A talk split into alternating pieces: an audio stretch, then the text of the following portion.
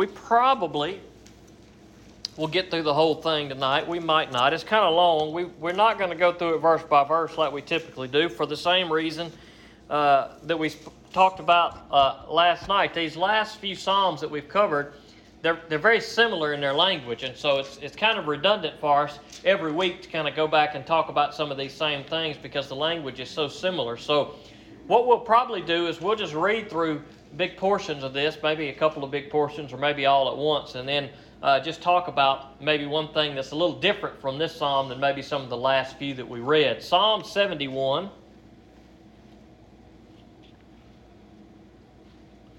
Let's pray, and then we'll get started.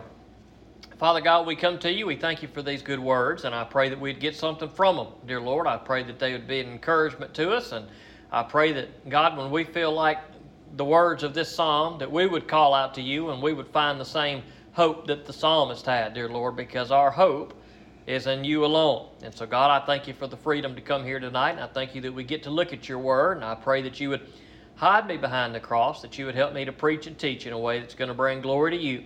And I ask these things in Jesus' name. Amen. Now, we don't have a superscription in this psalm that tell, uh, to tell us who the writer is.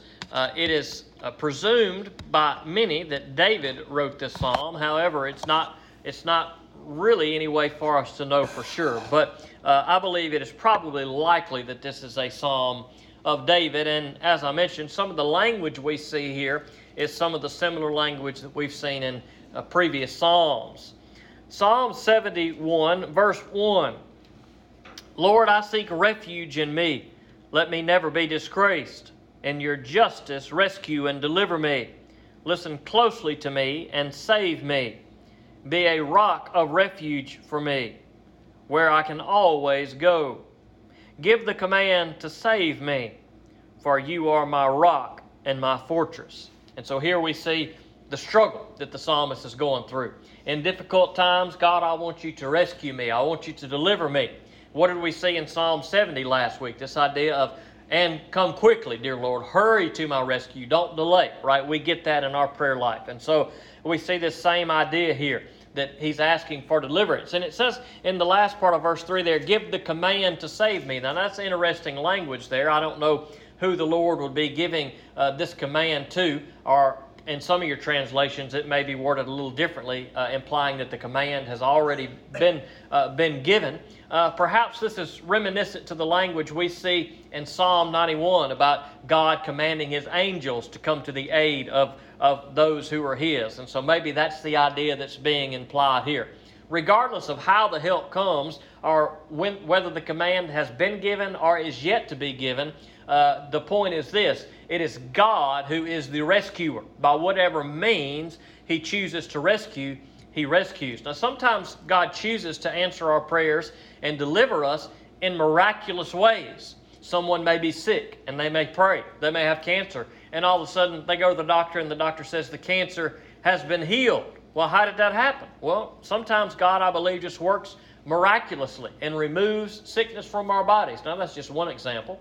Sometimes, however, we pray, God, help me to get better, and God acts through doctors.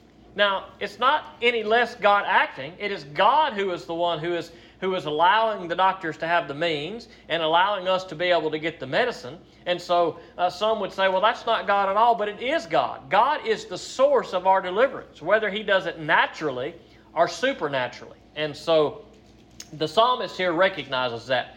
In, in our time of trouble, it is God who is our deliverer. And he says in verse 4 Deliver me, my, uh, my God, from the power of the wicked, from the grasp of the unjust and oppressive. For you are my hope, Lord God, my confidence from my youth. I have learned, excuse me, I have leaned on you from birth.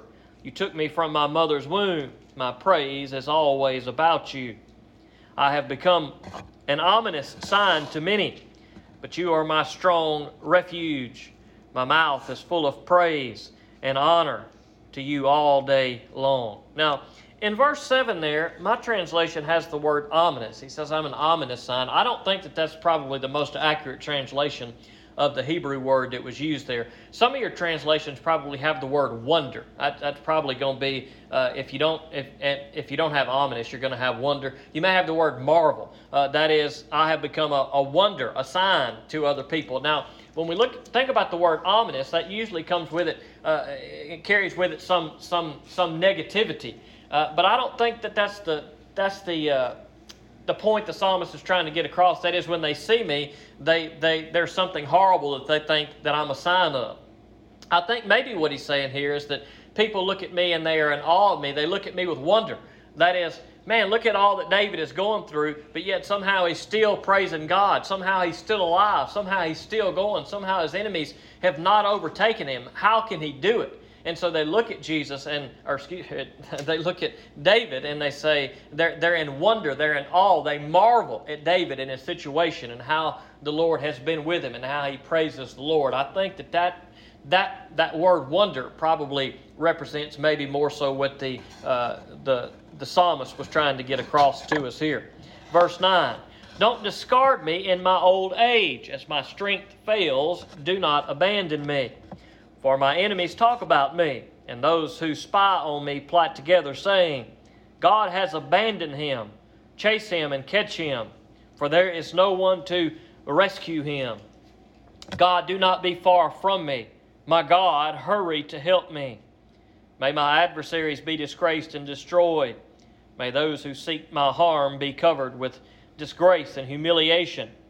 But I will hope continually and will praise you more and more. And so here we see the same language. What is it? The enemies are still coming against David. And what did the enemies say about him in verse, verse 11?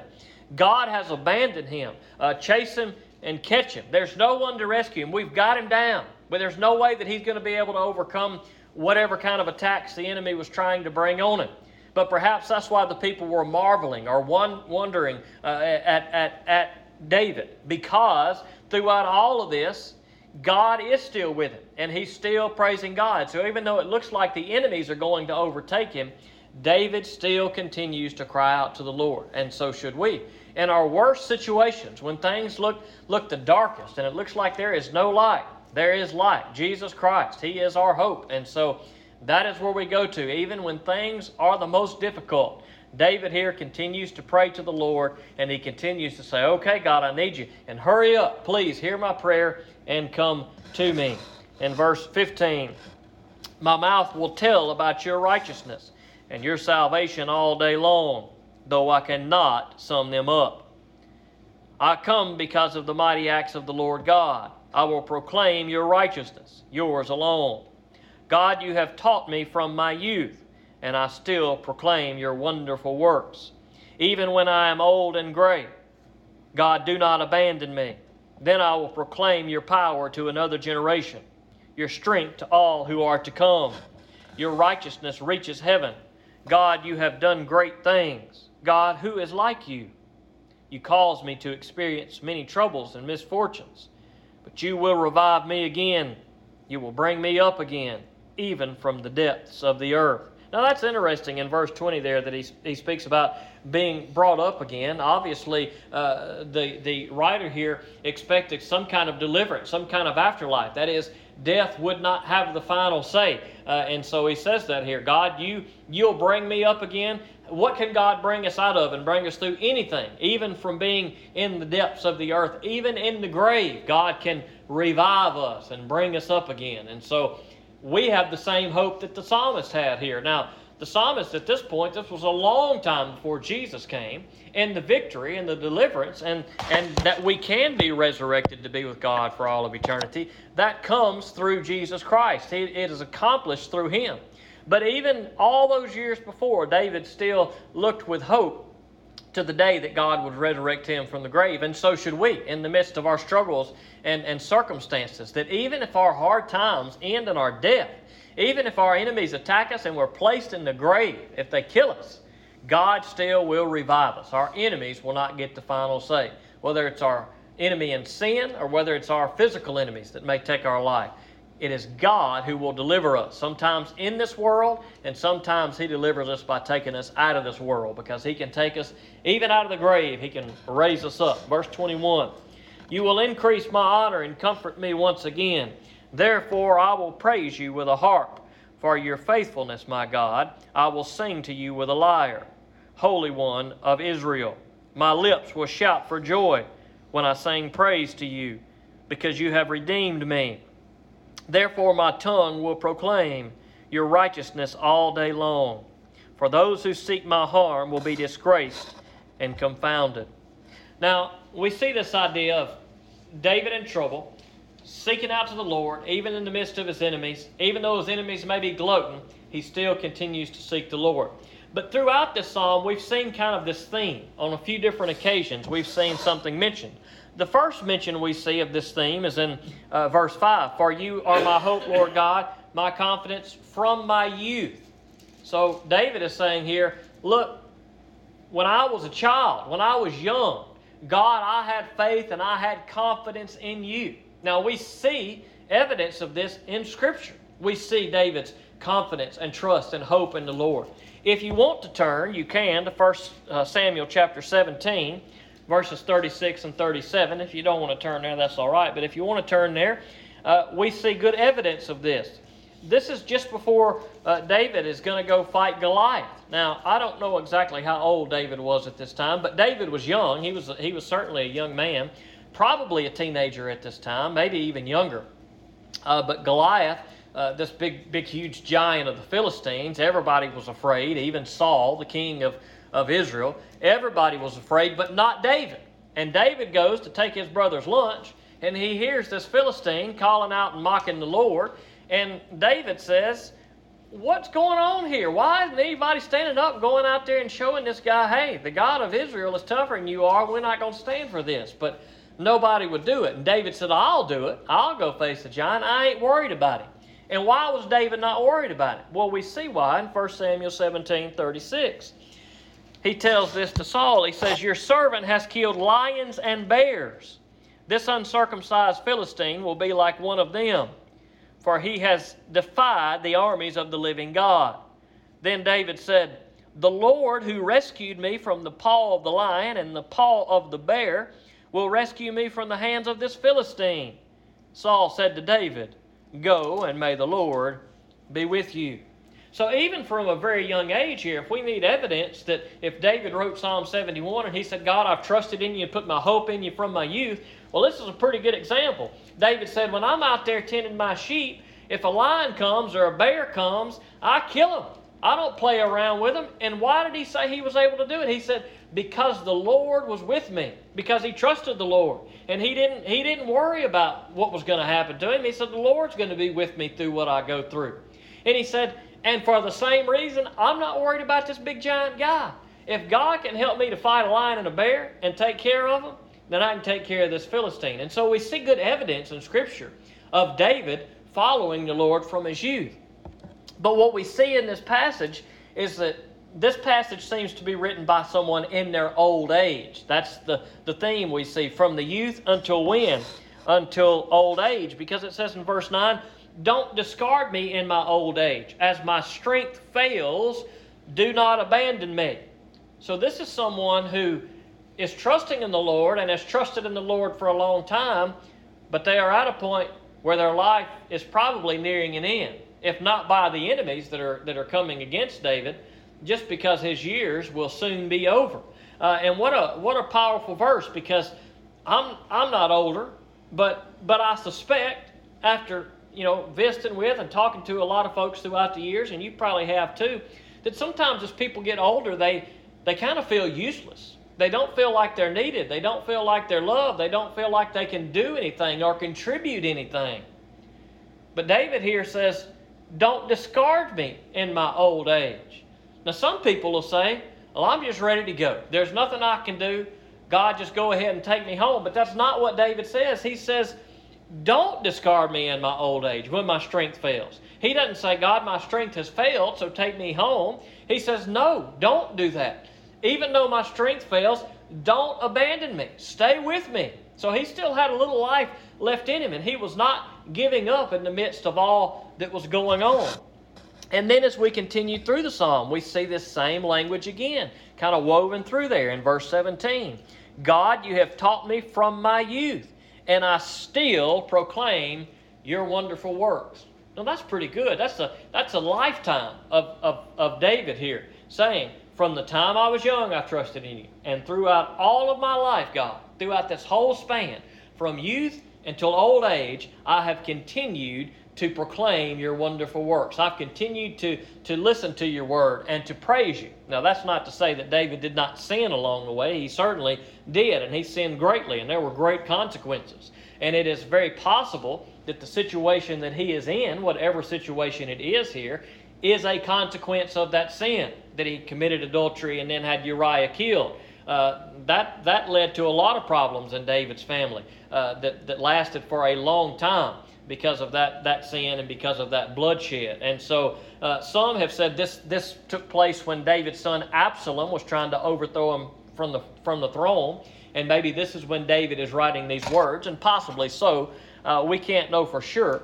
Uh, but regardless of the situation, he continues to praise the Lord. And then he says in verse 18, Even when I am old and gray, God, do not abandon me. That's the same language we just saw earlier in that other verse. Don't, don't give up on me, Lord. I'm old. My years, there's not many years left ahead of me, but God, do not abandon you. I need you. I need you now like I needed you when I fought the lions and the bears and when I fought the Philistine. I still need you, and that is true for all of us. Uh, it doesn't matter how old or how young we are, we need the Lord to be our strength. Because even when we're young and we have strength, physical strength, well, there are still things that we must go through which we need the strength of the Lord. And as we get older and we lose our physical strength, our prayer sometimes may very well be for physical strength. God, I need the strength to do this. I need the strength to do that. God, I need the strength to get out of my chair. I mean, as we get older and, and our bodies begin to fail, we need more physical strength. Now we need we need spiritual strength and emotional strength as well, uh, but we need physical strength too. And David says, "Okay, God, don't abandon me, but give me all the strength that I need." And he says, uh, "Even when I am old and gray, uh, God, do not abandon me. Then I will proclaim your power to another generation, your strength to all who are to come." Now that's good. What did David say he was going to do in his old age? He's going to pass some wisdom down to the next generation. And that is so crucial for us to remember. Those of you who have lived for many years, you have got wisdom that I do not have. And, and, and how does that wisdom get, uh, get into younger generations? Well, some of that wisdom comes from experience. Some of the wisdom that we get, it comes from our experiences and learning things on our own. But some of that wisdom we can we can we can get the fast pass for it, and we can get some of that wisdom from the older folks that are around us that have already lived life. That we don't have to go through things the hard way, that we can get on the fast track and, and we can get some wisdom from the older folks. And and for older folks who say, Well, I'm getting to the point where there's nothing I can do. Well, if you encounter any young people at any point in time there is something you can do. You can impart some wisdom. And you say, I ain't got no wisdom to impart. Well, you got something to impart. Maybe it's some it's some really deep wisdom from the Word of God, or maybe it's just to teach somebody how to get their lawnmower out the ditch. I had some good good some I don't I won't tell you who it was. I was to say old man wisdom, but I don't want them to know they're not that old, but but they older than me, and they had some wisdom. And I and I, I got my new lawnmower stuck in the ditch because I was going downhill and it was too steep. I bottomed out, and my tires was hanging up there, and I was stuck. And about the time I got stuck, this this truck come by and they pulled over. And they said, "I saw you down the road. I knew what you did. I've done that." They said, "Let me show you a trick." And they reached in their truck. And they got a couple of towels, like towels you dry off with, and they said, "Watch this." They said, "It's it's it's a work sometimes."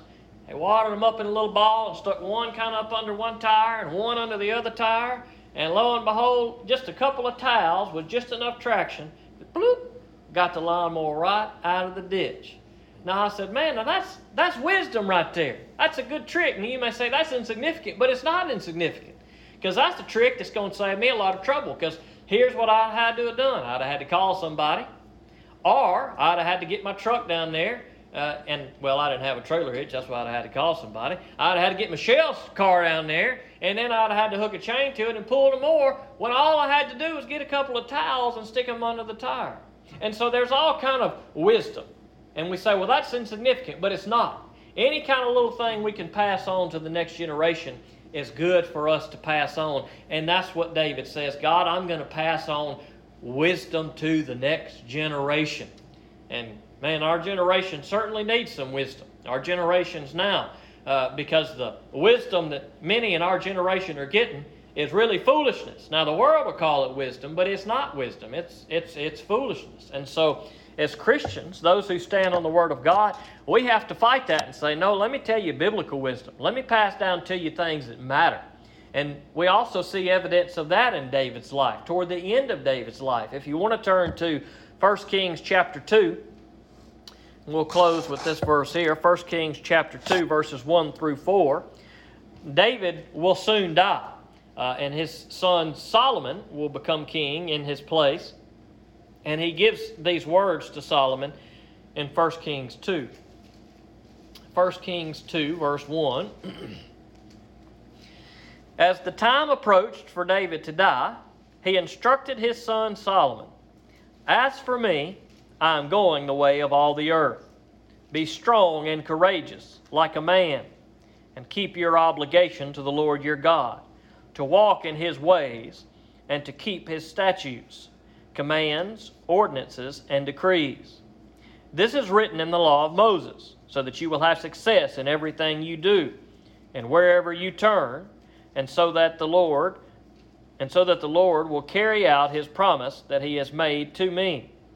If your sons are careful to walk faithfully before me with their whole mind and heart, you will never fail to have a man on the throne of Israel. And so, what is David doing right before he dies? He's imparting wisdom into Solomon. What does he say? Be obedient to the Lord. Follow the commands of the Lord, and God will bless you. If you don't follow the commands of the Lord, things are going to be bad. Well, if you've never read the rest of the story, spoiler alert, Solomon did not listen to the wisdom and advice of his father, much like you and I. We, we probably haven't listened to all the advice of our mothers and fathers. But, but David gives us something good to think about here and to consider. One, we need to be praising God from the time we are a youth as long as we've got, no matter how many years we are on this earth. In our troubles, we continue to seek God because He is our hope and He is our deliverer through Jesus Christ, and there is no other. And if we get to a point as we get older that we have a little wisdom, we need to impart that wisdom onto a younger generation. And so here's something for you to think about for the next few days. What is some wisdom that you could pass down to someone else? To someone you know on the, maybe you see them on the street. Maybe it's your own children or grandchildren. What's what's a lesson that you have learned in life? Maybe it's something in the Bible. Maybe it's something else, but what's a lesson? What's something you can teach? What's something you can pass on to another generation? I want y'all to think about that. I want you just to just to pick out one thing pick out one thing and think, this is what I think is really important. This is something that I have learned. This is something that God has helped me with. This is something that God has showed me. This is something that I consider to be so important that I want to pass this wisdom on to another generation. And when you think about that thing, tell a young person. Tell a young person. Say, hey, let me tell you this. And you can tell them, hey, my preacher said to think of this thing and pass it on to a young person, and I want to pass this on to you. And whatever that thing is, pass it on to somebody. Let them know that, that piece of wisdom.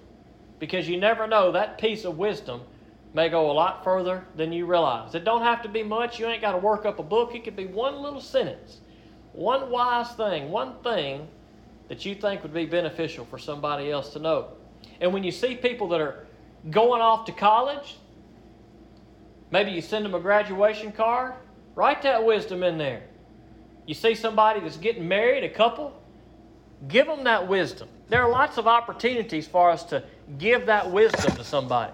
And so if you've got some wisdom that God has given you, obviously the best wisdom we've got is Jesus Christ. That's wisdom.